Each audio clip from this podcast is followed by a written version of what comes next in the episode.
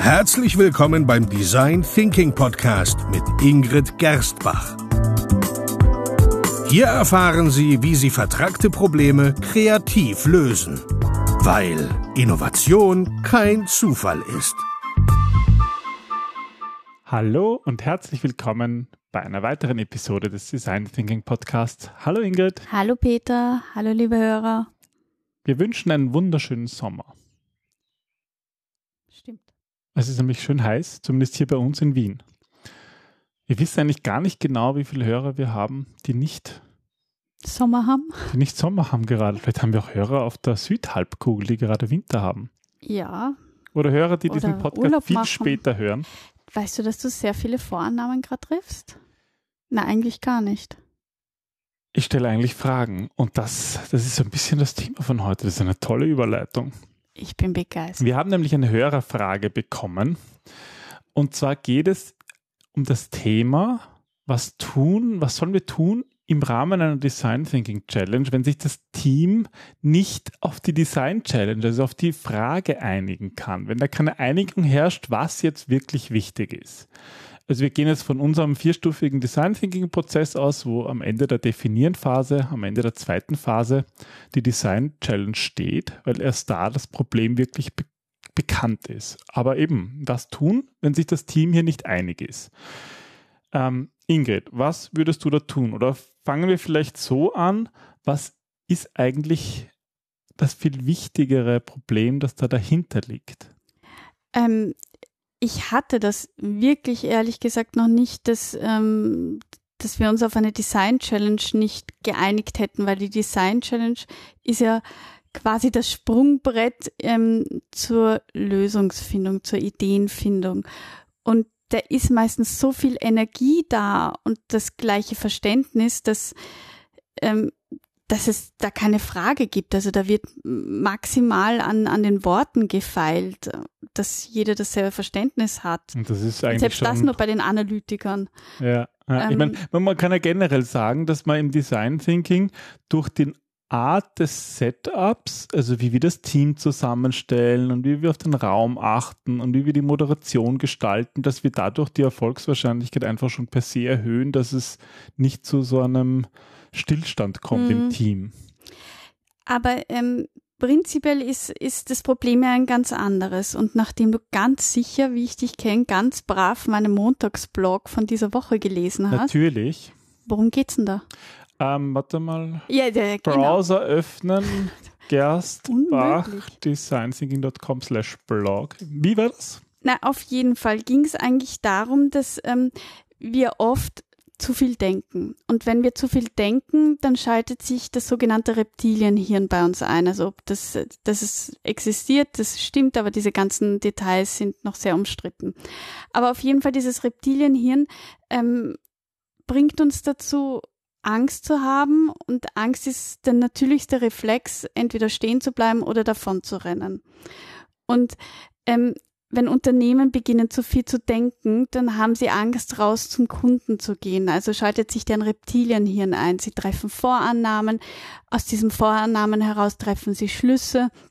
Aus diesen Rückschlüssen treffen sie, wie sich der Kunde verhalten soll, malen sich das bunteste Bild eines Kunden, der so einfach nicht existiert. Und damit haben wir es irrsinnig oft zu tun. Damit haben wir es wirklich, wirklich oft zu tun. Ähm, und dann heißt es, get out of the house, red einmal mit deinem wirklichen Kunden, beobachte ihn, bevor du mit ihm redest, um sein Verhalten zu studieren, weil oft, wenn wir Leute fragen, bekommen wir als erstes mal die Antworten, die sie glauben, dass wir hören möchten. Das ist auch eine zutiefst menschliche Reaktion. Ähm, beobachtet, hinterfragt, geht einmal offen und neugierig an die Sache. Und das ist etwas sehr, sehr Neues für ganz, ganz viele Menschen. Okay, also wenn ich da mal noch zusammenfassen darf.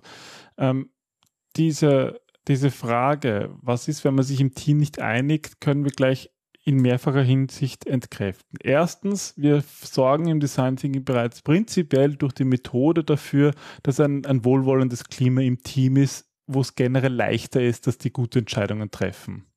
Und zweitens, ähm, ist das eigentliche Problem, dass Unternehmen oder sozusagen die Mitarbeiter dieser Unternehmen dann einfach zu viel denken, weil Mhm. sie Angst haben. Und Genau. du sagst oft, und ich glaube, ich stimme dir da voll und ganz zu, Hm. mal was anderes. Ne? Mhm. Oft ist dieses Problem, äh, dass sie Angst haben, den Kunden tatsächlich zu fragen ähm, und dafür stattdessen selbst Vorannahmen treffen. Ja, weil, also erstens müssten sie da raus aus der Komfortzone gehen und, und vor allem ähm, müssten sie sich dann selber hinterfragen. Und wenn du dich selber hinterfragst, dann stellst du ja deine eigene Existenz in Frage. Und Wer das, macht das schon? Nein, das ist kein angenehmer Zustand. Ja. Veränderung ist per se ja schon bedrohlich. Und wenn ich jetzt noch rausgehe und von jemandem womöglich höre, na, also das, was du machst, ist eigentlich kompletter Unsinn und bringt mir überhaupt nichts oder deine Idee ist ja vollkommener Schwachsinn. Hm, Hört niemand gern. nee. Und das versuchen wir zu vermeiden und deswegen tun wir es nicht. Aber da, genau das ist eben der Punkt, das sollten wir tun. Das heißt, was für Methoden haben wir, um nicht auf unsere eigenen Vorannahmen hereinzufallen? Was können wir machen, um Feedback vom Kunden zu bekommen oder um diese Insights zu generieren? Also äh, es, es geht im Grunde darum, dass, dass man wirkliche Einblicke, diese Aha-Erlebnisse, diese Insights ähm, versucht zu finden. Und die bekommt man am besten, wenn man die Verhaltensweise und Phänomene von Menschen studiert in erster Linie, indem man schaut, wie Menschen sich verhalten, welche Bedürfnisse und Wünsche dahinter stecken können und dadurch dann letztlich zu Inspirationen kommt. Also in, indem er rausgeht und, und hinterfragt. Und im Grunde willst du ja als Unternehmen oder als Mensch, das ist einmal meine naive Sicht der Dinge, einen positiven Unterschied in der Welt machen. Du willst, das ist wirklich so mein Glaubenssatz, ähm, etwas Gutes, einen, einen Fußabdruck, eine gute Lösung. Du willst im Grunde, wenn man es auf alles reduziert und Geld mal weglässt, etwas von Wert erschaffen, was jemand anderen einen Wert bringt, einen Mehrwert. Und damit du das überhaupt erschaffen kannst, musst du verstehen, was dessen Problem ist. Mhm. Und um das verstehen zu können, musst du hinterfragen. Immer, immer, immer wieder hinterfragen. Deswegen sind Design Thinker ja so, so extrem gute Fragensteller, weil sie nichts anderes machen, als das zu hinterfragen, als das zu hinterfragen, die eigenen. Und, und dahinter. es gibt so schöne Methoden, dieses Alltägliche, was für uns alle so alltäglich ist, einfach mal bewusst zu hinterfragen und, und dann kommen wir schon auf selber so viele Aha-Erlebnisse und, und Insights.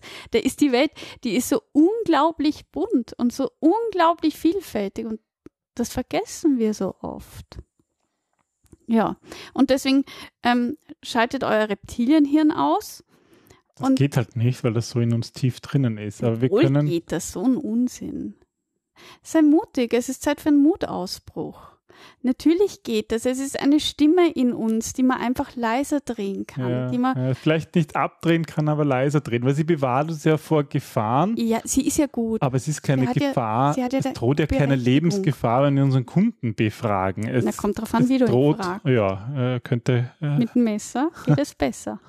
Ja, also er könnte natürlich uns, uns Feedback geben oder sagen, es, was ihm nicht gefällt. Das macht natürlich Ja, genau das Unbehagen. wollen wir ja. Aber es ist keine lebensbedrohliche Situation. Und durch das Leiseschalten vom Reptilienhirn, sagst du, ähm, können wir diese, diese Angst reduzieren und ja auch wieder Spaß finden daran zu lernen, Spaß zu finden, ja. Neues zu erfahren. Es geht ja darum zu verstehen, was du überhaupt ändern oder optimieren kannst oder, oder neu erfinden kannst. Und ähm, diese Insights, diese Qualität, die ist halt wirklich die Basis für die weitere Arbeit, dass die gut ist.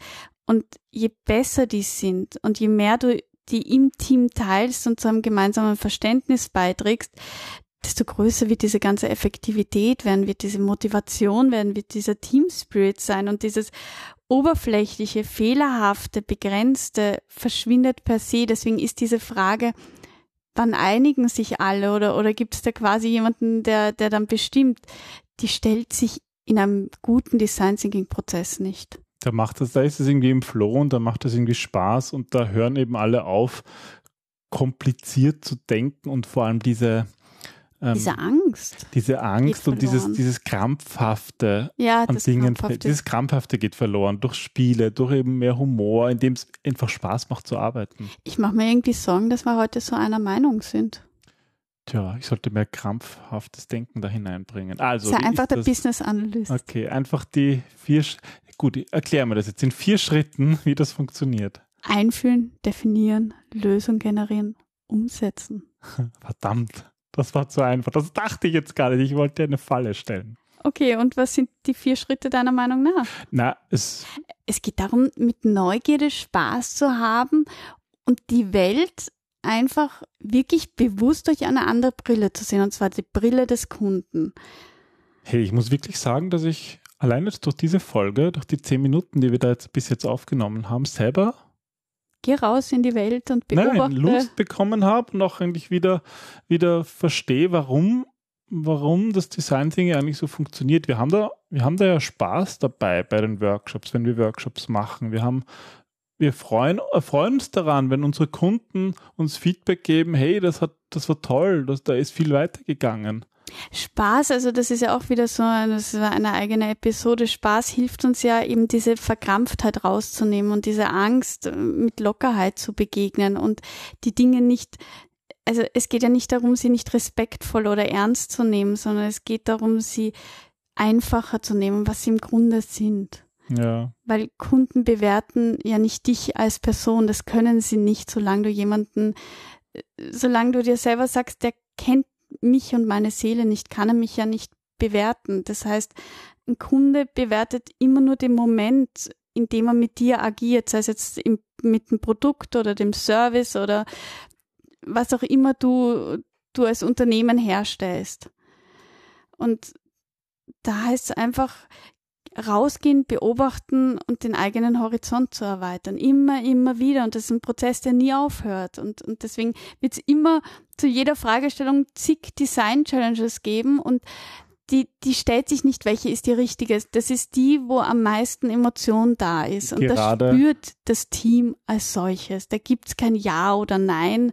Wir gehen jetzt den Weg. Nein, wir gehen den Weg. Das, also habe ich wirklich noch nicht erlebt. Das ist die Fragestellung, die gerade jetzt im Moment richtig ist und wichtig ist für alle. Ja. Und das funktioniert dann. Eine Brandrede eigentlich für Design Thinking. Dafür die Einfühlenphase nicht zu überspringen, nicht zu Für glauben, Empathie, schon alles ja. zu wissen. Ja, Empathischer für zu dieses sein. Neugierigsein, für es ist wirklich Zeit für einen Mutausbruch. Da, da, so können wir, glaube ich, die Welt wirklich verbessern und dazu ist es Zeit.